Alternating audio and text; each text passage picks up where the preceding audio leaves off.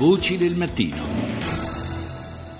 Ieri avevamo parlato di un uh, esempio virtuoso di eh, processo elettorale, quello in corso in eh, Benin, dove domenica si è votato per il primo turno delle elezioni presidenziali. Oggi, restando in Africa, dobbiamo invece eh, parlare di una situazione più complessa e più difficile. Un secondo turno elettorale che si dovrebbe svolgere, si svolgerà eh, fra una decina di giorni in Niger, ma eh, in un quadro eh, in un quadro politico decisamente eh, deteriorato. Ne parliamo eh, stamani con Giacomo Zandonini, giornalista esperto di Africa e di immigrazione. Buongiorno. Sì, buongiorno.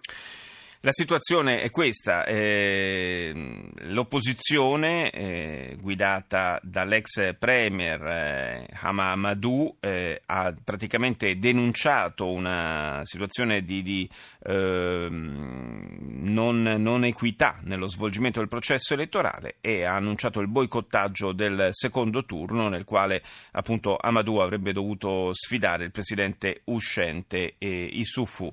Eh, peraltro era difficile pensare a un processo elettorale sereno e normale, considerando che uno dei due eh, partecipanti, cioè Amadou per l'appunto, è, è tuttora eh, detenuto in carcere.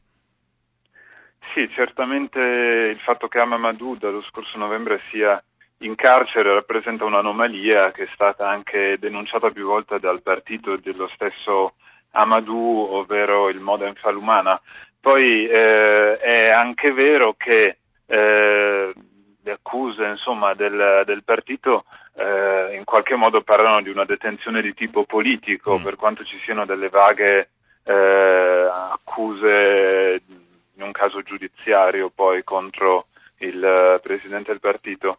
E d'altra parte, insomma, il presidente uscente che cerca una conferma adesso al secondo turno, Mamadou Issoufou, eh, non si è mai espresso su questo tema che è, è oggi tornato di strettissima attualità. Quello che stiamo aspettando nelle prossime ore di fatto è un nuovo comunicato da parte delle forze dell'opposizione guidate da Madou, non per sua parola ma per parola di un portavoce, per capire se effettivamente l'opposizione parteciperà o no agli scrutini, perché per il momento si è ritirata dalla campagna elettorale e ha chiesto ai suoi uomini di ritirarsi dalla commissione elettorale indipendente.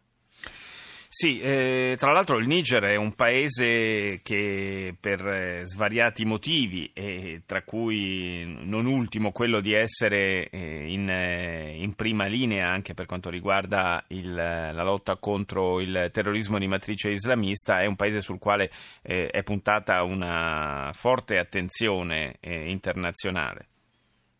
Sì, chiaramente il Niger è in qualche modo un baluardo di stabilità in una regione molto complicata in cui hanno piede libero, perlomeno in alcune aree, dei gruppi terroristici, parliamo di Boko Haram nella Nigeria, al confine sud, di, nello stesso Niger, nelle zone del nord, di gruppi come Al-Qaeda nel Maghreb islamico, Al-Morabitun eh, e poi fino ad arrivare in Libia allo Stato islamico, Daesh. E quindi eh, insomma la situazione sicuramente è molto complessa. In Niger c'è una presenza di militari, in particolare francesi e statunitensi, piuttosto forte e in qualche modo il governo attuale garantisce anche una sorta di continuità di politica estera eh, e di accordi con questi stati per mantenere lì una presenza internazionale in particolare orientata alla lotta contro questi gruppi.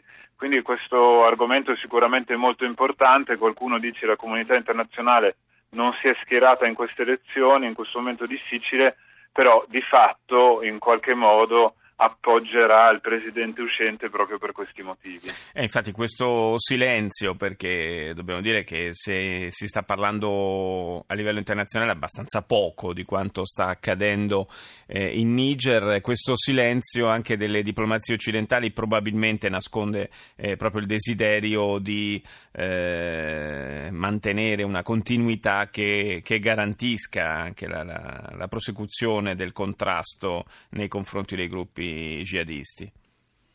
Sì, sì, questo è molto probabile, insomma non ne abbiamo eh, certezze per il momento, però sicuramente eh, diciamo, a livello internazionale questo allineamento con uno schieramento che si batte contro il terrorismo e contro alcuni gruppi ribelli e per la stabilità della regione è molto importante. Pensiamo che all'inizio, a metà gennaio, in Burkina Faso ci sono stati degli attacchi proprio nella capitale certo. e si pensa che eh, siano passati dal Niger i, insomma, questi miliziani e questi terroristi che hanno portato avanti questi attacchi.